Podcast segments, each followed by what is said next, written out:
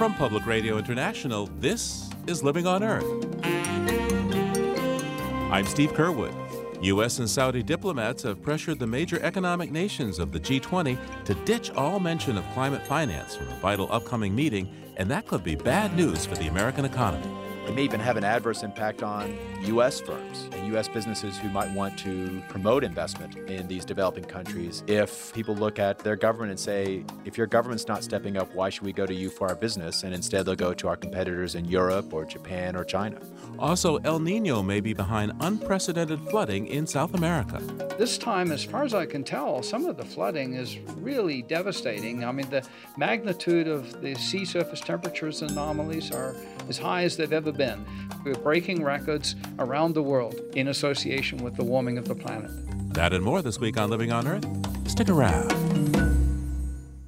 From PRI and the Jennifer and Ted Stanley studios at the University of Massachusetts Boston, this is Living on Earth. I'm Steve Curwood. With the new Trump administration, it can be hard to discern facts from fiction and promises from performance. So, when candidate Trump pledged to pull the U.S. out of the Paris Climate Agreement, it was unclear whether, when, and how he would break America's promise to the world to take effective climate action. Mr. Trump's budget proposals to slash climate research and regulatory actions have been important signs, but those have yet to be enacted. Well, now the U.S. is taking official action to back away from a key element of the Paris deal money to help the most climate endangered countries manage those impacts. Acting with Saudi Arabia, the U.S. has pulled climate finance off the agenda of an upcoming meeting of the G20. To explain more, we are joined now by Harvard economist Joe Aldy, who served in the Obama White House. Joe, welcome back to Living on Earth. Thanks, Steve. It's a pleasure to be here. You know, just for the record, who is in the G20, and in particular, why does that matter for climate discussions? Well, the G20 represents the largest developed and developing countries. It's every country you can think of that plays a major role in economic production, in trade. So you have the US and China, many countries from Europe, India, Mexico, Brazil, South Africa. And since the financial crisis and the Great Recession, we've had the heads of state, the leaders of these countries, get together at least once a year to discuss the important economic and financial issues and policies around those issues that are really important for the world. And I think what's significant about this is the recognition since 2009 that there's an important role for economic and financial policy when it comes to climate change. How has the G20 addressed climate change in the past? Well, I think the most substantial effort taken by the G20 was in 2009. The United States hosted the G20 summit in Pittsburgh that fall and you had the leaders of the largest developed and developing countries say we should eliminate our subsidies on fossil fuels.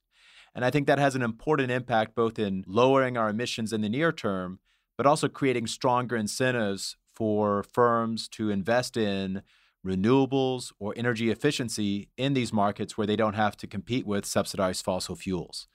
So I think that's actually a really big effort, an important effort we've seen in the G20. But I think they've expanded in recent years in addressing more and more of the climate change agenda and demonstrating the resolve of heads of state in taking on this issue. So, this is a big deal then to take climate finance off the table at this moment uh, at the G20. Uh, well, I think it's important too because we've seen incredible progress in the international sphere on climate change over the last few years. The fact that we had countries come together so successfully in Paris in 2015 in negotiating the Paris Climate Agreement, the fact that we, in an incredibly rapid fashion, had countries ratify that agreement so it entered into force last year. But perhaps even more importantly than what we've seen in terms of agreements, it's seeing policies and actions in countries around the world, developed and developing, in driving the investment and the deployment of low carbon and climate friendly technologies. And a lot of that is going to be part of using policies to mobilize finance. So the fact that you see a, a step back in the G20 process when it comes to climate finance potentially has a chilling effect when one thinks about how countries will come together later this year in the regular UN climate negotiations. Of course, I don't know. The planet might like a chilling effect for global warming. What do you think? uh, that'd be a nice change of pace. Um, yeah, I was going to ask how important is the support of the G20 for climate change action to the success of the Paris Climate Agreement? Well, a big part of the Paris Agreement is recognizing that we're trying to drive emission reductions around the world. We had an unprecedented number of countries say, here are pledges for reducing emissions. But a number of those developing countries said, we can do more in reducing our emissions at home if we have adequate climate finance. And since most of that finance will come from those members of the G20, I, I think it's important that we move forward in identifying our means of finance and the most effective ways of financing those efforts. While I would not expect the Trump administration to put any new monies into the Green Climate Fund, there were monies put in under the Obama administration 20 to 25 percent of the initial capitalization of the Green Climate Fund. I think it's also important to recognize that the world is changing in terms of how we think about the transfers and the support for investment around the world. It used to be a small number of the very wealthiest countries of the OECD, primarily some European countries, the United States, and Japan. We've seen in recent years China recognizing that they have the resources, the technical capacity, and the opportunities to help contribute to this effort. And it, it may be less of an impact in terms of the direct investment out of the Green Climate Fund than the fact that it may discourage some developing countries from being more progressive in what they try to do, or in their efforts to try to lure more private investment from businesses in climate friendly activities. It may even have an adverse impact on U.S. firms and U.S. businesses who might want to promote investment in these developing countries if people look at their government and say, if your government's not stepping up, why should we go to you for our business? And instead, they'll go to our competitors in Europe or Japan or China. And we should note that Russia, which is a part of the G20, did not step back from this financing uh, mechanism communique. No, I, and I think what's important is just a few years ago, Russia hosted a G20. When you are the host of a G20, you often have a lot of influence in shaping the leaders' communique. And in that, there are a number of important statements about how leaders encourage the effort moving forward on climate change in the UN negotiations and are embracing efforts for identifying the best ways forward among G20 countries in financing climate change investment. Now, Joe, how confident are you about U.S. participation in the Paris Agreement continuing? Uh, of course, President Trump has called for canceling U.S. participation in the deal. But of course, President Trump has said a number of things. I think it's difficult to predict what this administration will do next. You know, the thing I would note is we are a party to the UN climate treaty that the first President Bush negotiated and that the US Senate ratified without one dissenting vote. So this has clearly been a bipartisan agreement for more than 25 years. It is something that even as the second President Bush walked back from Kyoto, they continue to participate in the UN climate negotiations. I think there's a lot to be said for the value of engaging in the negotiations and having a say in how the institutions evolve over time, even if the Trump administration decides to walk back on the Obama administration's climate goals. And I think those who engage in the diplomacy recognize that even if this is not a first tier issue for the Trump administration, it is for other countries in the world. And some of those countries, the Trump administration will want to work on issues that the Trump administration thinks are of primary importance, whether it's on immigration or cybersecurity or counterterrorism efforts. And so I think building and maintaining those relationships by staying in the Paris Agreement may make it easier for the Trump administration to secure progress on their top priority foreign policy issues. Now, China is stepping up to the plate of climate leadership now that the U.S. is backing off. Uh, Joe, you're an economist. Uh, what implications does that have for not just global climate politics, but uh, the global and U.S. economy? Well, I think it's important that a predictable policy framework can create strong incentives for investment, and especially investment in the clean energy sector. We've seen incredible investment in China, not just in renewable power and the deployment of it, but in the manufacturing of it. China now is the leading economy when it comes to the manufacture of solar panels and the components that go into solar panels. And I think their continued progress in climate change policy domestically, the fact that they plan to move forward with an economy wide cap and trade program here very soon, sends continued signals that there will be a market for these technologies. And as other countries around the world move forward with their domestic climate change programs, they may look to China as the source of a lot of the energy equipment and capital they need to implement their policies. So, as we see a dramatic change in our approach to climate policy here in the US, I think that has potentially a dampening effect on investment in manufacturing capacity here in the US for that next generation of climate friendly technologies. So, dust off your crystal ball. How long can the Trump administration hold out with a negative view of taking action on, uh, on climate? It seems that there are economic threats with China's leadership. Obviously, there are the physical threats of climate disruption. Republicans, I gather, under age 35, pretty much are very concerned about the climate. I mean, how long do you think this administration can last as an opponent of climate action? Well, I think they've demonstrated in the first few months that they will at least state policies consistent with their campaign pledges, even if the implementation of those have been rocky, have been challenged successfully in the courts. I suspect that they will say we're going to roll back the Clean Power Plan. But the thing is, that's not done as soon as the president signs an executive order.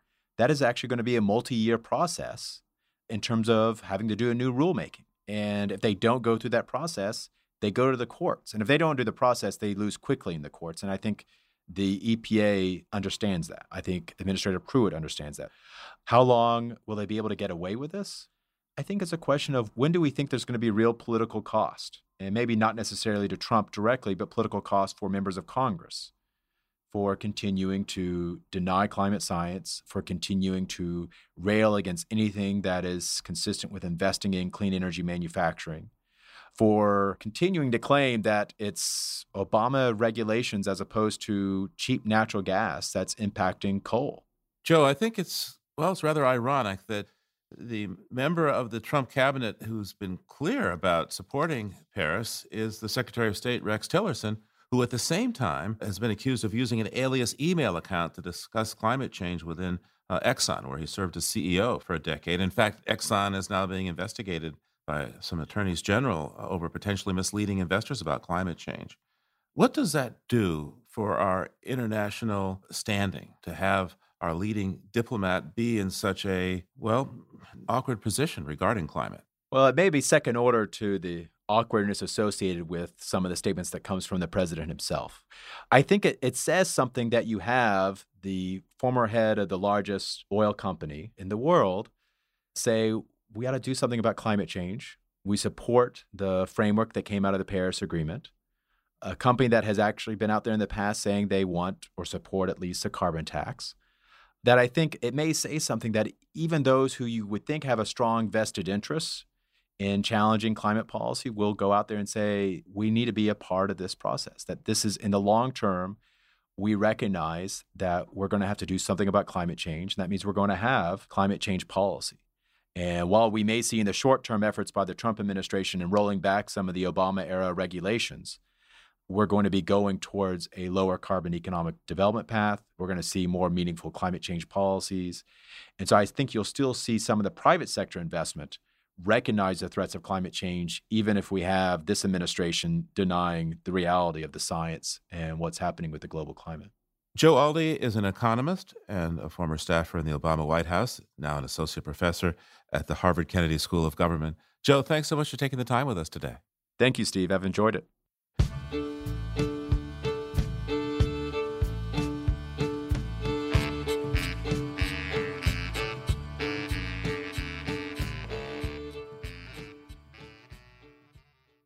If you like what you hear on Living on Earth, please join us with a gift of $5 or more.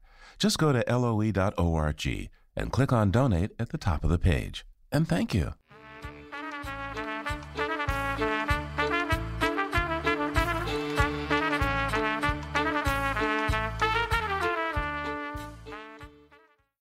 Just ahead, another visit to the place where you live, but first, this note on emerging science from Don Lyman.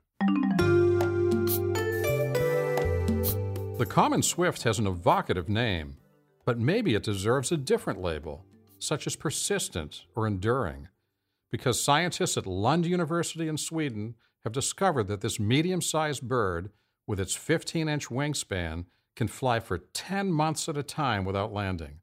No other species of bird remains airborne for that long. The researchers followed 13 swifts, some over a two year period, using a device called a microdata log that was attached to each bird and recorded whether the birds were in the air, where they had been, and how fast they were flying. Their findings revealed that these common swifts landed for just two months a year during the breeding season in Central Europe. The remaining 10 months were spent in the air, migrating and spending the winter south of the Sahara Desert. Some of the birds landed for brief periods during the night, but even these birds spent more than 99% of the 10 month period in the air. And data from some swifts show they did not land at all for 10 months. The scientists said that this new finding raises new questions, such as how the birds deal with high energy needs while flying nonstop for 10 months, and how they sleep in the air. Researchers speculate that the swifts might sleep while gliding from high altitudes. As well as setting a bird flight endurance record, this discovery significantly pushes the boundaries of what we know about animals' physical capabilities. That's this week's Note on Emerging Science. I'm Don Lyman.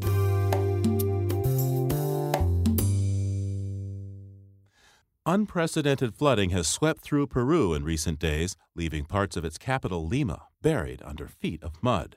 Heavy rain along the west coast of South America is often due to El Nino, the presence of warmer than usual water off the coast there that often has profound effects on weather around the globe. Starting in 2015, a powerful El Nino pattern promoted extreme rains and drought, but climate experts are wondering if we could be facing another one in 2017 even though there's typically three to seven years between the phenomena.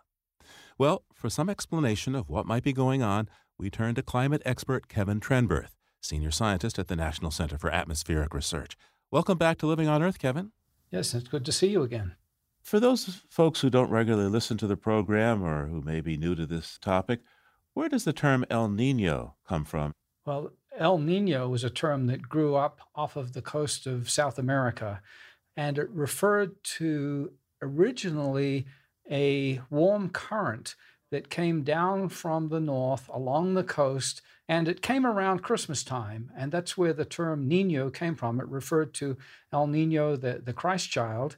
But then every few years or so, it turned out this current was much warmer than normal, and the term El Nino then came to take on this name for the anomalous conditions.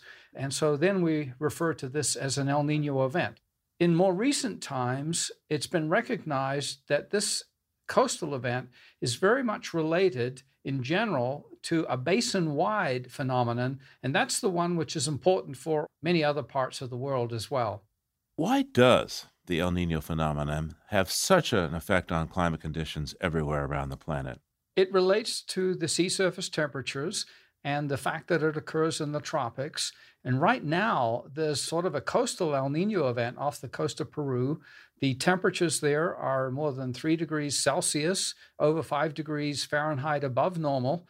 And as a result, that becomes a center of action. That's where all of the air tends to move towards. There's heavy rainfalls that occur there. In turn, those heavy rainfalls change the heating patterns in the atmosphere and that acts a little bit like a rock in a stream and it sets up ripples downstream. And so it affects the jet stream over North America and other places around the world. And so it changes the weather patterns. Now, recently we've seen these horrific floods in Peru that are related to, as you say, a coastal El Nino. How unusual are these floods and coming right on the heels of the California flooding? Yes, it's not uncommon actually to have some sort of a mirror image across the equator. So we have flooding in California, we have flooding in coastal South America. You know, last year we had flooding in uh, Missouri at the same time there was major flooding in Bolivia. And this time, as far as I can tell, some of the flooding is really devastating. I mean, the magnitude of the sea surface temperatures anomalies are as high as they've ever been. What does this phenomenon, what do these floods tell us about the likelihood of a global El Nino uh, emerging again? Seems like we just had one. Yes, it's very interesting from that standpoint because we've had this major El Nino event from 2015 through 2016, and it died away about a year ago. And to have another one developing along the coast of South America so soon is quite unusual. And so it's a big question as to whether this will now expand into the Central Pacific, especially since it's coming so closely on the heels of the previous event. Yeah, it seems that for years there was some regularity to these cycles. El Nino and then La Nina is the opposite, right? How much of that has changed, do you think? Yes, so conditions are very seldom average in the tropics. It's nearly always going from El Nino to La Nina, which is the cool phase in the tropical Pacific, and then back again. And the average period is around four years, but we generally say that it's, say, three to seven years because it's not a complete rhythm. So having another one almost a year after the previous one is fairly unusual, but not unprecedented. So, what is the relationship, if any, between climate change, climate disruption, and the El Nino phenomenon? This is a really good question. We're not sure exactly how the El Nino phenomenon will change or whether it will change much in association with the climate change aspects. What is clear, though, is that when it rains, it rains harder. There's a greater risk of floods. And at the same time, other parts of the world are suffering from droughts. And so both the droughts and the floods become more extreme in association with the global warming aspects. So we've had an unusual year. California is just emerging from a lot of flooding. Chile, Peru are suffering from flooding right now. And with the question of a coastal El Nino, if a full El Nino starts to develop, what might that say to us about global warming, climate disruption? Well, this is a good question as to exactly what will happen. It would be surprising if there is a is a substantial El Nino that grows out of this because we've just had one and that has actually taken some heat out of the tropical Pacific Ocean. In that sense, there's less fuel available uh, for the next one. But uh, nevertheless, these uh, El Nino events can be manifested in somewhat different ways, so that there's no really good analogs that we can go by. And uh, one of the tasks we have as a research community is to try to build better climate models that we can simulate these and make better predictions into the future. So, we called you up because this is one of the years that it's well, kind of strap yourself in in terms of weather phenomena in all kinds of ways. We've seen a rapidly warming Arctic, these devastating droughts, and of course, the level of CO2 keeps going up. How much climate disruption are we starting to see that we could attribute to our human activity? Well, there's a lot that's been going on, and of course, a lot went on in the last couple of years in association with the El Nino event. Last year, there was major flooding in and around the Houston area around April. And then there was these very unusual so-called thousand-year flooding events in Louisiana around August. And then the uh, unprecedented flooding that occurred in association with Hurricane Matthew, especially in the Carolinas in October. Other parts of the world have experienced devastating droughts in uh, South Africa and in other parts of Africa, in Indonesia and Borneo, and many wildfires associated with the drought conditions. And so there's no doubt whatsoever that global warming is continuing, and that's largely caused by human activities, and it, it's already having consequences. And those consequences could easily be in the neighborhood of uh, tens of billions of dollars a year. Now, the National Center for Atmospheric Research there in Boulder has gotten close to two thirds of its budget from the National Science Foundation, and most of the rest comes from other federal agencies, the Federal Aviation Administration, uh, NASA, and NOAA, the National Oceanic and Atmospheric Administration. How is morale there in the present political climate where there's a lot of talk about cutting, uh, maybe even eliminating funding for you guys? Yes, well, climate is certainly under attack. That's true in this so called skinny budget that's been released by the administration. But we're very dependent upon DOE and NOAA and NASA and, and uh, other funds. And so there's great concern. And what kind of things might we lose in science if this funding is cut? Well, there's a good example here, in fact. NOAA funding has been cut in the realm of climate since about 2012 and this had consequences because the El Nino monitoring system in the tropical Pacific decayed. There's a number of buoys that are deployed throughout the Pacific, something like uh, 79 or something like that. And they have to be serviced about once a year by oceanographic ships. And they decayed in 2014. And then this big El Nino came along and we weren't able to track exactly what was going on as well as we would like. Many things which are not directly related to climate change, even as long as they're related to climate, under threat now. Kevin Trenberth is a distinguished senior scientist at the National Center for Atmospheric Research in Boulder, Colorado. Thank you so much for taking the time with us today. Well, you're most welcome. We stay with the subject of unusual weather and the flooding that's inundated parts of the West for another installment in the occasional Living on Earth Orion magazine series, The Place Where You Live. Orion invites readers to submit essays to the magazine's website put their homes on the map, and we give them a voice.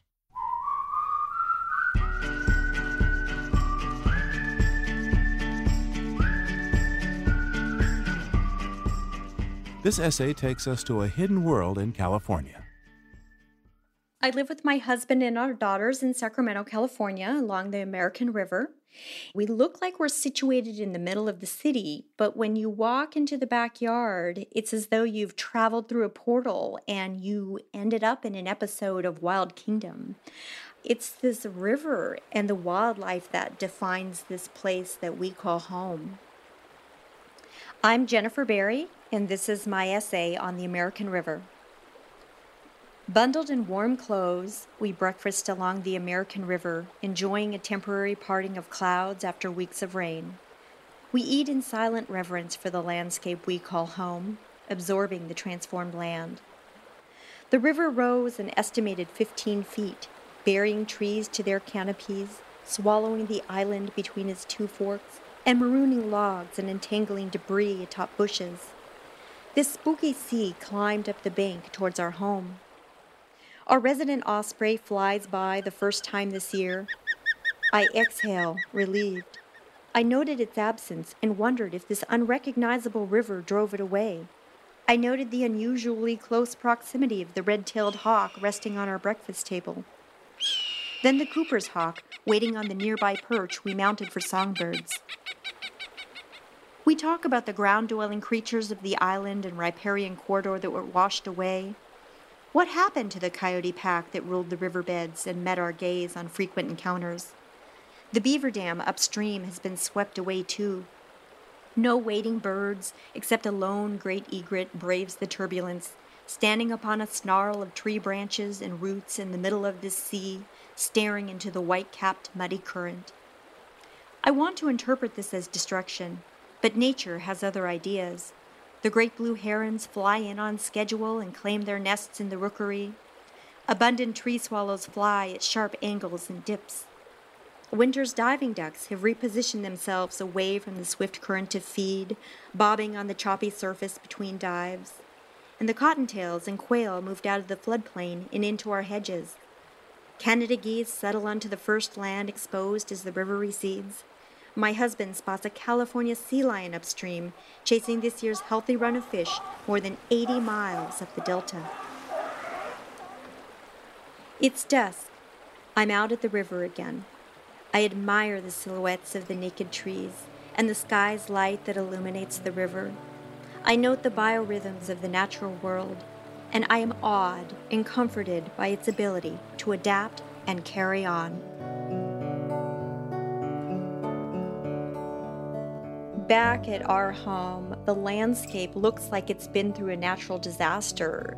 The riverbed has been reformed into strange land masses, and the rolling hills on the island between the forks are now eroded cliffs. And giant trees have been knocked down, carried downstream, and deposited in the weirdest of places. And the trees and bushes still standing are matted with debris and human litter. I want to be sad when I see it, but the life all around me doesn't let me. Nature has this way of surviving in the middle of the aftermath of this flood. And I come to realize that nature doesn't think about what was like we do, it just works with what is. Even after years, we see something amazing every day, whether it's a family of beavers swimming across the river at sunset an osprey with a giant fish flopping in its talons so close I can look in its eye, or a group of bucks with enormous antlers swimming across in this tight knit pack and then galloping through the hills onto the other side. We have coyote packs that run along the river and howl late at night, and we'll fling ourselves from our beds and run out onto the patio to see if we can see them. My husband and I have a tradition. Every night when the sun is about to go down, one of us calls sunset and uh, we stop what we're doing. We grab our binoculars and our dogs and we head out to our Adirondack chairs and watch as the natural world goes about its nightly routines, reconnect with each other, decompress, recompose ourselves. And there's something amazing about communing with nature in that way. It's alive out here, and that does something to your soul when you're a part of it. And I don't know that we could separate this location from who we are anymore. That's Jennifer Berry and her essay on floods in her backyard on the American River. You can find details about Orion Magazine and how to submit your essay want to tell us about the place where you live at our website, loe.org.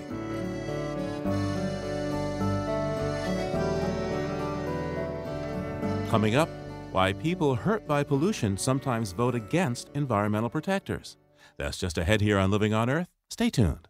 Support for Living on Earth comes from the Gordon and Betty Moore Foundation and from a friend of Sailors for the Sea, working with boaters to restore ocean health. It's Living on Earth. I'm Steve Curwood.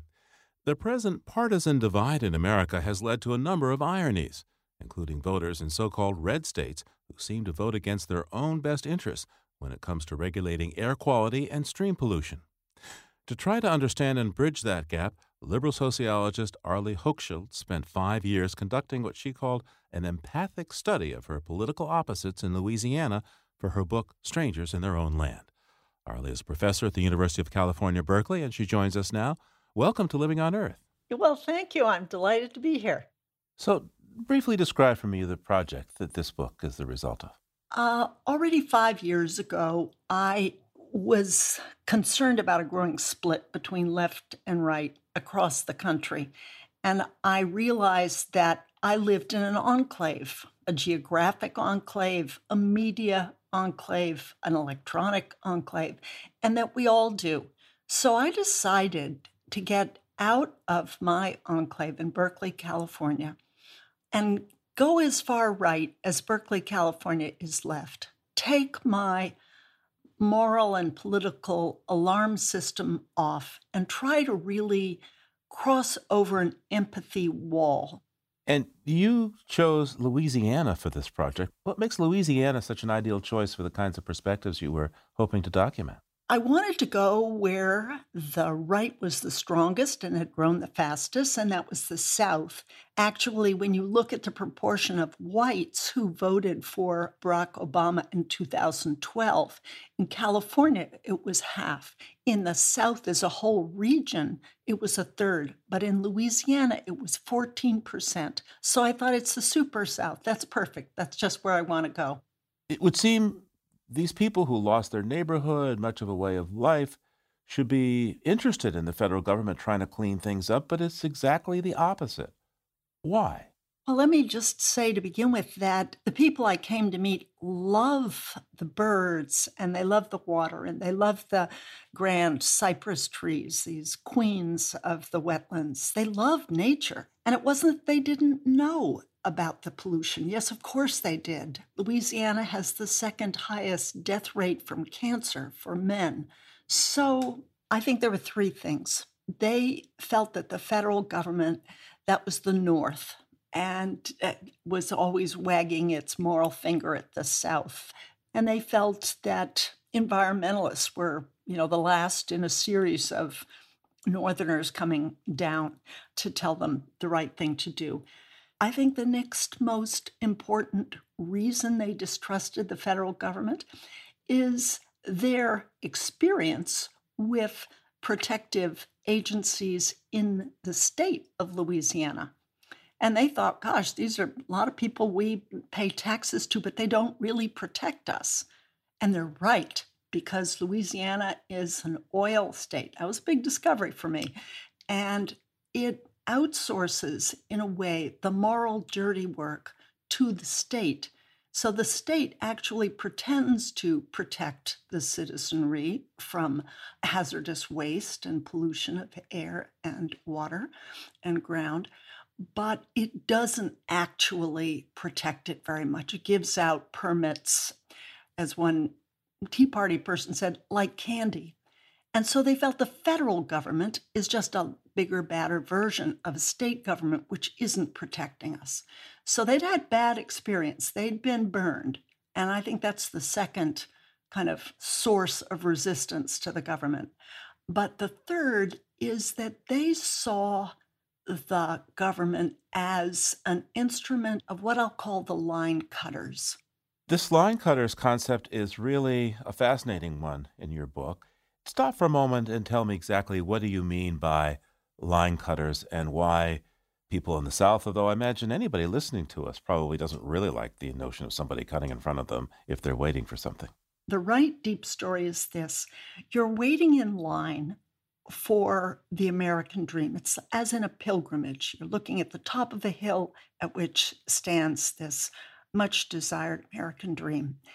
And you're not the back of the line, but it hasn't moved for many, many years. Some people I interviewed hadn't gotten a raise in two decades. So your feet are getting tired. You feel like you don't bear grudges to any particular group. You're a good person. You've worked hard. You've obeyed by the rules, and you deserve the prize at the top of the hill. Then you see some people that seem to you to be cutting in line. Well, who are they? They're blacks who now, through federally mandated affirmative action program, have access to jobs that used to be reserved for whites. Even worse, women who, through federally mandated affirmative action, now have access to jobs that used to be available only to men. And then you have immigrants, and then you have refugees. So, all these intruders. And then another moment of the right's deep story. Barack Obama, supervisor of this line, seems to be waving to the line cutters. In fact, you know, isn't he sponsoring these line cutters? And isn't he a line cutter? Many people said to me, How did a single mother, his mother, pay for a very expensive education at Harvard and Columbia? Something fishy. So they felt that he too wasn't, you know, obeying by the rules. Arlie, you don't talk much about race in your book. In the South, no matter how bad things were, you could look back and say, well, the blacks have it worse, the Negroes have it worse. So it seems that part of this distrust of government may come from this change, this loss of comfort that, well, no matter how tough it is for poor white folks, that there are poor black folks behind them, and that comfort goes away or is going away. Right. They don't think of themselves as racist, are insulted to turn on the television and see that they are seen this way. One man told me, Oh, it's only the liberals that think we're more racist than they are. And many people said, Look, racism isn't gone by a long shot in this country, but we're not the only ones.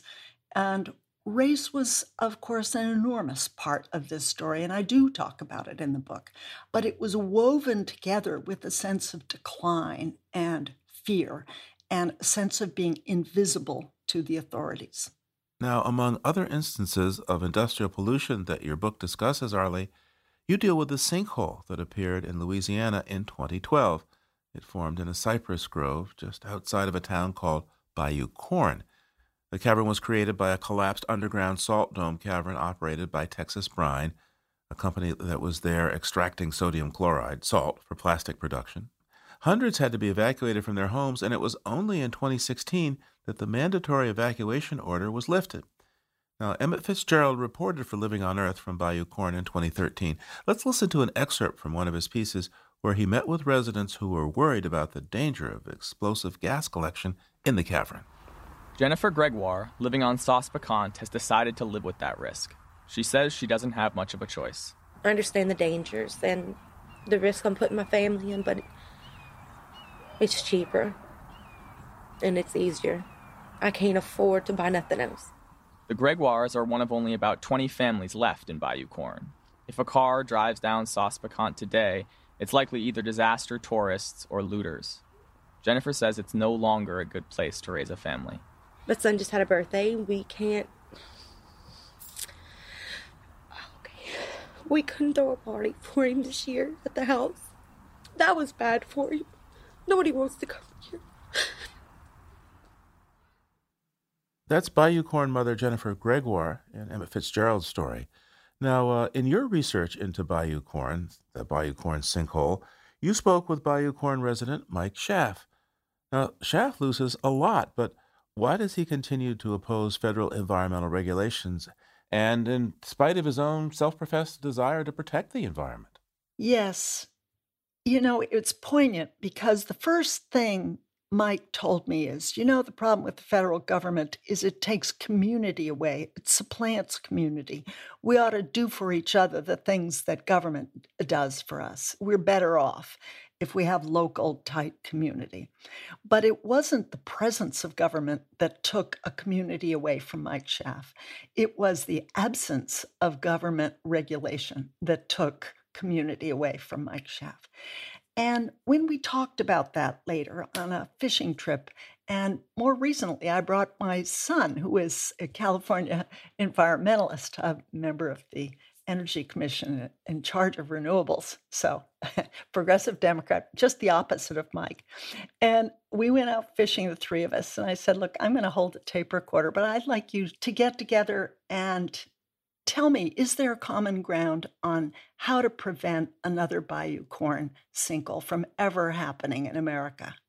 And they went to it, and they did come up with some common ground.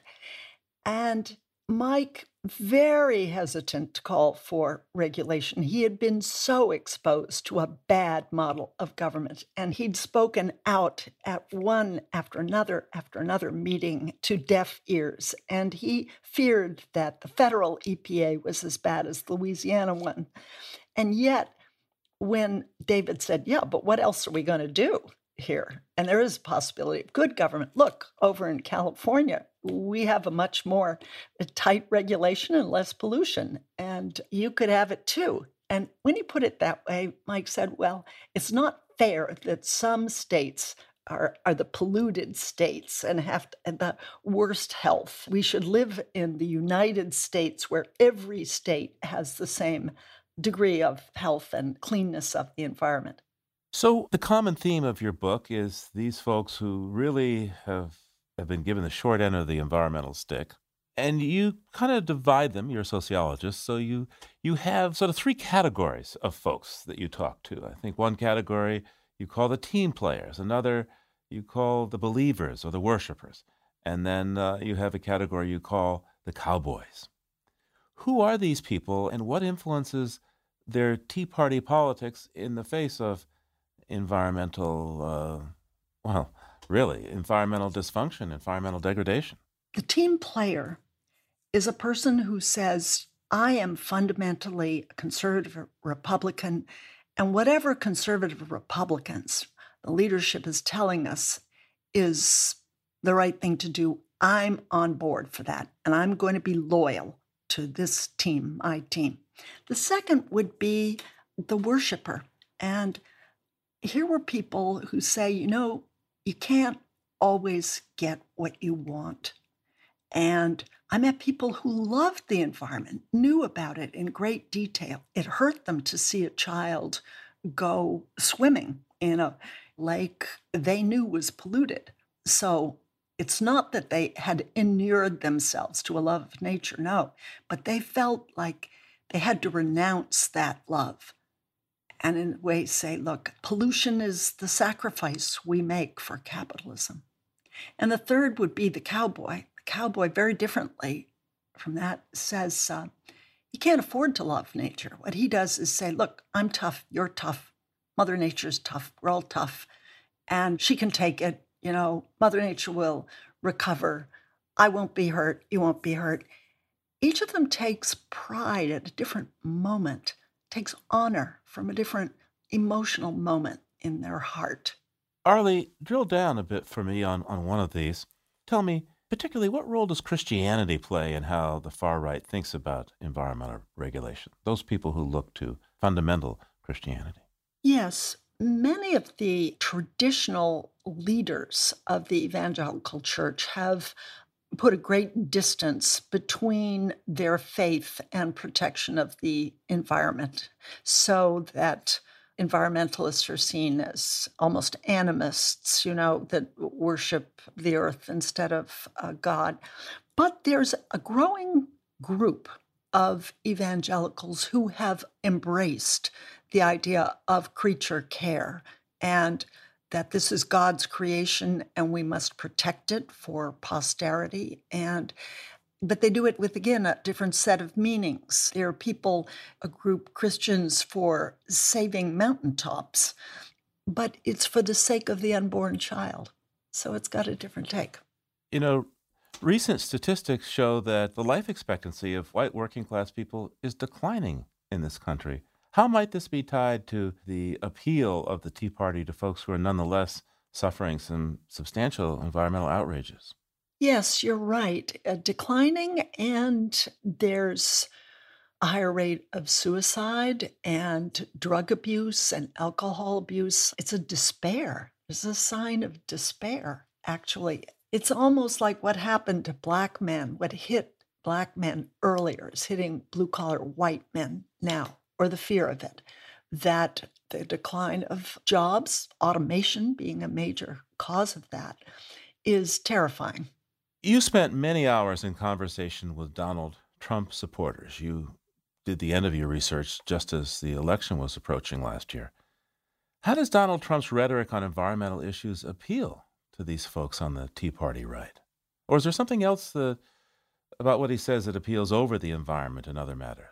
You have it right the second way. They don't love him for selecting Pruitt, who's now going to cut the EPA by a quarter, I guess, staff and undermine the Clean Air and Clean Water Act. No, but they do like the whole idea of a candidate who seems to recognize them. They almost felt like a minority group, even though they're a majority. They felt that way. I think of Donald Trump as an antidepressant. You know, you see anger, but in the title of my book, there's also mourning. You know, anger and mourning on the American right. Arlie Russell Hochschild is a sociology professor at the University of California, Berkeley. Her book is called Strangers in Their Own Land Anger and Mourning of the American Right. Thanks for taking the time with me today. It's been a great pleasure.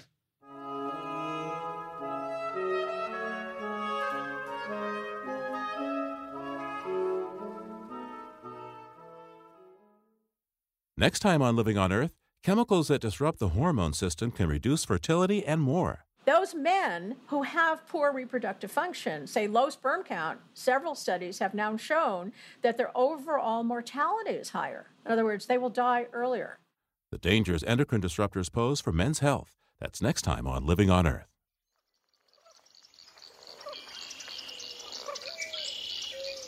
We leave you this week deep in a Louisiana bayou. It's dawn in early spring at Lacassine Pool, a national wildlife refuge.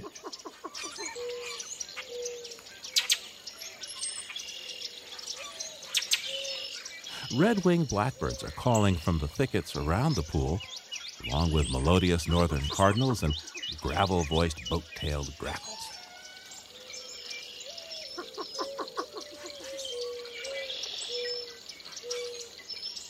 Along the water's edge, common moorhen darts in and out of the rushes, and a least bittern calls above a chorus of northern cricket frogs.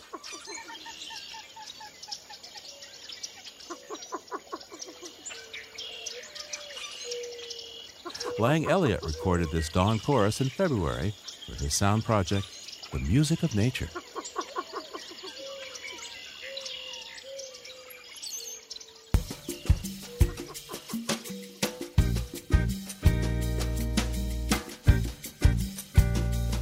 Living on Earth is produced by the World Media Foundation. Our crew includes Naomi Arenberg, Bobby Bascomb, Savannah Christensen, Jenni Doering, Noble Ingram, Jamie Kaiser, Don Lyman, Alex Metzger, Kit Norton, Helen Palmer, Adelaide Chen, and Yolanda Omari. Tom Tiger engineered our show with help from John Gesso and Jake Rigo. Allison Lirish Dean composed our themes. You can hear us anytime at loe.org and like us, please, on our Facebook page. It's PRI's Living on Earth, and we tweet from at Living on Earth. I'm Steve Curwood. Thanks for listening. Funding for Living on Earth comes from you, our listeners, and from the University of Massachusetts Boston, in association with its School for the Environment, developing the next generation of environmental leaders, and from the Grantham Foundation for the Protection of the Environment, supporting strategic communications and collaboration in solving the world's most pressing environmental problems.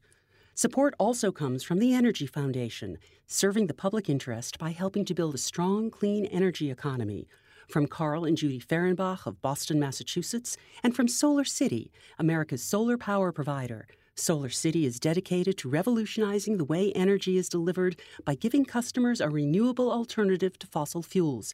Information at 888 997 1703. That's 888 997 1703. PRI, Public Radio International.